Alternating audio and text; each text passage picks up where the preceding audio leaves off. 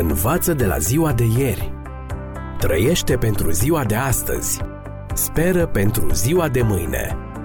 Ascultă emisiunea Timpul Speranței și vei căpăta speranță în ziua de mâine.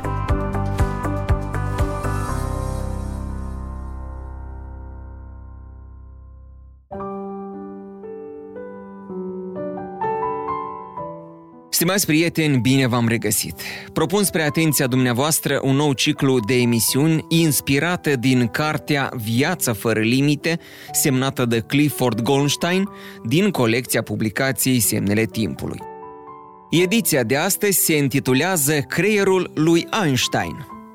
Oamenii de rând au râvnit cu ardoare orice i-a aparținut vreodată lui Albert Einstein – un interviu, un citat, o semnătură, un memento, orice. Iar această obsesie legată de el nu s-a stins deloc odată cu trecerea sa în neființă. Atât de puternică a fost mania aceasta, încât între moartea și înmormântarea sa, creierul i-a fost smuls din craniu, cum smulci un miez de nucă din coaja lui. Creierul care dominase fizica timp de aproape o jumătate de secol dispăruse asemenea uneia din particolele subatomice de care fusese fascinat în tot acest timp.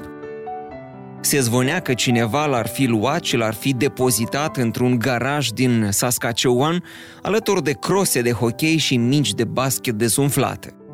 Adevărul era însă că în 1955, după ce îi făcuse autopsia lui Einstein, care murise de un anevrism aortic, medicul curant, doctorul Thomas Hervey, i-a deschis cutia craniană și i-a luat creierul sub pretextul efectuării de cercetări medicale. Singura problemă era că medicul a luat creierul, dar nu l-a mai returnat niciodată. Se spune că și oftalmologul lui Einstein i-ar fi luat ochii, pe care îi scotea și arăta din când în când pe la diferite petreceri. Hervey a păstrat creierul, scria un jurnalist despre soarta creierului lui Einstein nu la spital, ci acasă. Iar atunci când a plecat din Princeton, l-a luat pur și simplu cu el.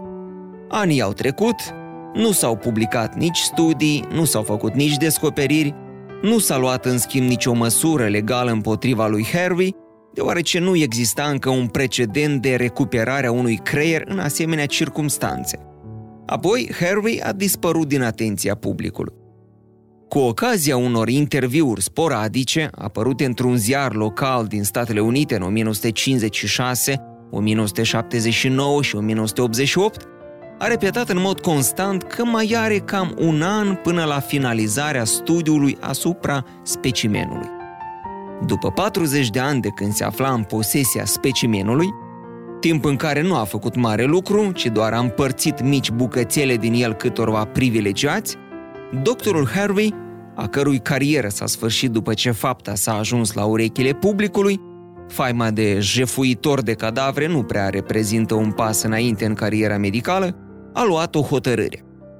Aflat acum în deceniul al optulea de viață și fiind apăsat probabil de un sentiment de vinovăție, s-a hotărât să înapoieze creierul familiei, adică unei nepoate a lui Einstein care locuia în Berkeley, California – Jurnalistul Michael Paternity, care se împrietenise cu doctorul Harvey, s-a oferit să-l ducă cu mașina de pe coasta de est până la nepoata lui Einstein. S-au avântat așadar să străbată America la bordul unui Buick Skylark, având în portbagaj, într-un recipient din plastic, creierul îmbibat în formaldehidă. Paternity a scris ulterior o carte care s-a intitulat am fost șoferul domnului Albert, în care povestește una din cele mai neobișnuite călătorii din istoria Statelor Unite. Michael Paternity a scris ulterior o carte, Driving Mr. Albert, adică Am fost șoferul domnului Albert, în care povestește una din cele mai neobișnuite călătorii din istoria Statelor Unite. Un bătrân doctor cu conștiința încărcată, un jurnalist înzestrat și, desigur, creierul lui Albert Einstein, plescăind în portbagaj cale de aproape 5.000 de kilometri. Ceea ce, după cum ne putem imagina, le-a stârnit agitație pe tot parcursul drumului. Scena cea mai interesantă se află însă spre finalul călătoriei, când cei doi bărbați au întâlnit-o pe nepoata nedumerită a lui Einstein, Evelyn. Deși știa că aveau să vină cu creierul faimosului ei bunic, nu era prea sigură ce anume trebuia să facă ea cu el.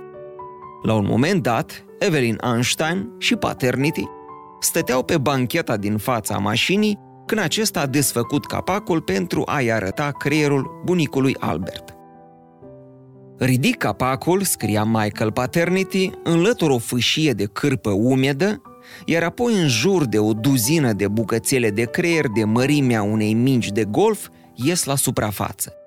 Părți din cortexul cerebral și din lobul frontal. Mirosul de formaldehidă ne lovește în moalele capului. Bucățile trandafirii de culoarea ficatului, înconjurate de ceara aurie, sunt împachetate în celofan. Scot câteva din recipientul de plastic și le înmânez lui Evelyn. Sunt moi, umede și au aproximativ greutatea unor pietricele de pe plajă. Evelyn și Paternity au făcut schimb de fragmente preț de câteva minute, după care Evelyn, care și-l amintea foarte bine pe bunicul său, a ridicat privirea spre Paternity și a zis Deci pentru asta s-a făcut atâta agitație?" Este o clipă, mângâind o altă bucățică, remarca. Din asta s-ar putea face un colier frumos. Apoi, calm și încet, au pus înapoi fragmentele în recipientul de plastic și au închis capacul peste creierul lui Albert Einstein. Dragi prieteni, haideți să facem abstracție de bizareria scenei, un jurnalist stând într-o mașină alături de nepoata lui Albert Einstein și schimbând cu ea bucăți din creierul acestuia, ca și când ar fi niște bijuterii furate. Gândiți-vă mai degrabă la faptul că ei țineau în mâini, la propriu, creierul care a răsturnat din temelii aproape trei secole de fizică newtoniană. În interiorul acelor bucățele de creier de mărimea unei mici de golf s-au pus bazele fizicii nucleare. De undeva din acele bucăți trandafirii de culoarea ficatului a izvorât formula E este egal cu MC la pătrat. Concept care a schimbat lumea. Acele mici bucăți de materie, care odinioară fusese gri, dar care acum aveau o nuanță trandafirie, au făcut să apară ca din nimic teoria specială și mai apoi cea generală a relativității. Teorii care au demonstrat că timpul și spațiul nu sunt noțiuni absolute, ci se modifică în funcție de cantitatea de materie implicată și de viteza observatorului. Pe scurt, acei câțiva bulgări de materie pe care îi țineau în mâini, în timp ce stăteau pe bancheta din fața unui Buick Skylard pe o stradă din Berkeley, California, dăduseră naștere unora dintre cele mai fascinante și mai valoroase idei din istoria umanității. Deși simbolistica acestei scene poate avea multiple proiecții, se desprinde totuși următoarea întrebare se limitează personalitatea lui Einstein și tot geniul, ideile și pasiunile sale la materia sa cerebrală, la cele șânțulețe compuse din fibre și neuroni? Sau, și mai degrabă, este ea limitată doar la structura sa fizică, creierul și restul corpului său? La urma urmelor, la asta se reducea Albert Einstein? În ultimă instanță, dragi prieteni, ce suntem noi de fapt?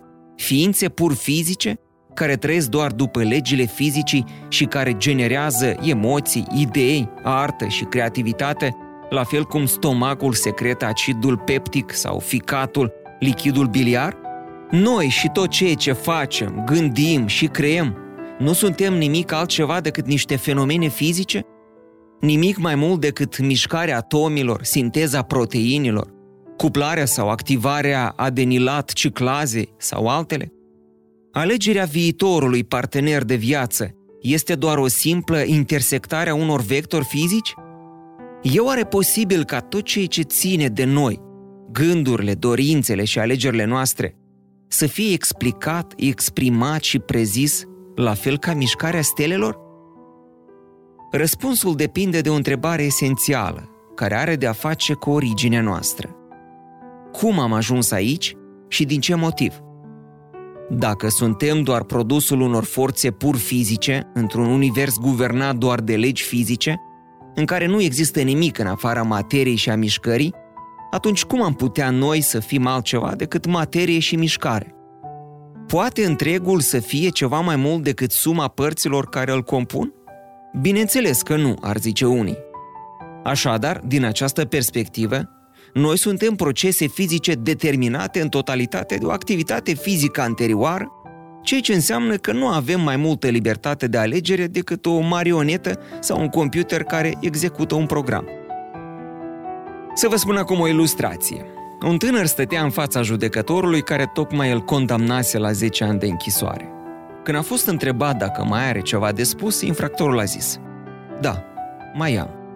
Bine, i-a răspuns magistratul încuvințând din cap. Spune.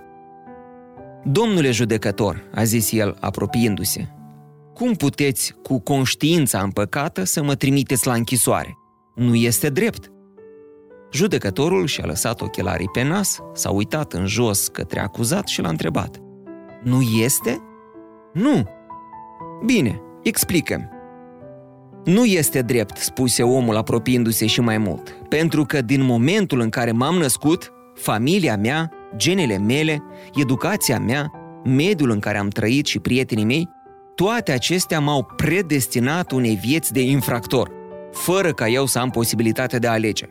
Era imposibil ca eu să devin altceva decât ceea ce sunt. Sunt la fel de responsabil de acțiunile mele ca apa pentru direcția în care curge. Nu am avut nicio altă opțiune pentru toate lucrurile pe care le-am făcut. Judecătorul a rămas pe gânduri în tăcere. După câteva clipe, s-a plecat și vorbindu-i direct în față a zis Ei bine, fiule, îți voi spune cum anume pot eu să te condamn la 10 ani de închisoare. Din momentul în care m-am născut, familia mea, genele mele, educația mea, mediul în care am trăit, toate câte s-au petrecut până acum în viața mea, m-au forțat, fără ca eu să am posibilitatea de a alege, să te condamn la acești 10 ani de închisoare. Judecătorul a lovit apoi cu ciocănielul în masă și un ofițer de poliție a luat prizonierul. Dragi prieteni, din această întâmplare, evident apare întrebarea. Suntem noi, prin urmare, asemenea judecătorului și infractorului, prizonieri în totalitatea ai forțelor fizicii, astfel încât nimic din ceea ce facem, de la ce mâncăm la micul dejun până la persoana pe care o iubim, nu este de fapt o alegere liberă, ci e rezultatul inevitabil a ceva ce s-a petrecut mai înainte? Cu toate că percepția noastră este total diferită, e posibil ca alegerile noastre libere, în ghilimele, să fie la fel de predeterminate ca și ADN-ul nostru? Tot ceea ce se întâmplă, scria Arthur Schopenhauer, de la cele mai mari lucruri până la cele mai mici, se întâmplă în mod necesar. Ne este greu să gândim altfel dacă privim totul din perspectiva aceasta pur materialistă asupra lumii. Pe de altă parte, dacă ideea că existența noastră nu este nimic altceva decât mișcarea aleatorie a unor atomi neraționali, ne pare la fel de neverosimilă ca și aceea că iubirea este doar produsul unor secreții hormonale, atunci originea noastră trebuie să se regăsească în ceva mai măreț decât legile fizicii, iar viața noastră trebuie să fie ceva mai mult decât mișcare și materie. Ar trebui să existe o putere mai mare decât legile mecanice și fizice care guvernează Universul. Ceva care a creat nu doar aceste legi, ci și libertatea, creativitatea și capacitatea noastră de a iubi. Aspecte ale existenței noastre care nu par să fie definite numai de legile naturii. Și cine altcineva sau ce altceva ar putea fi acea putere decât Dumnezeu, Creatorul? Afirmația Bibliei că, citez, Dumnezeu a făcut pe om după chipul lui, Geneza 9 cu 6, ar putea însemna că lucruri precum libertatea umană, creativitatea și dragostea sunt manifestarea caracterului lui Dumnezeu. Deci, dacă nu există un Dumnezeu care să fi creat o lume în care liberul arbitru este o realitate, o lume în care libertatea funcționează la un nivel dincolo de cel pur fizic, atunci nu ne putem considera altceva decât niște roboți organici dotați cu neuroni în locul cipurilor de silicon. care să fie varianta adevărată?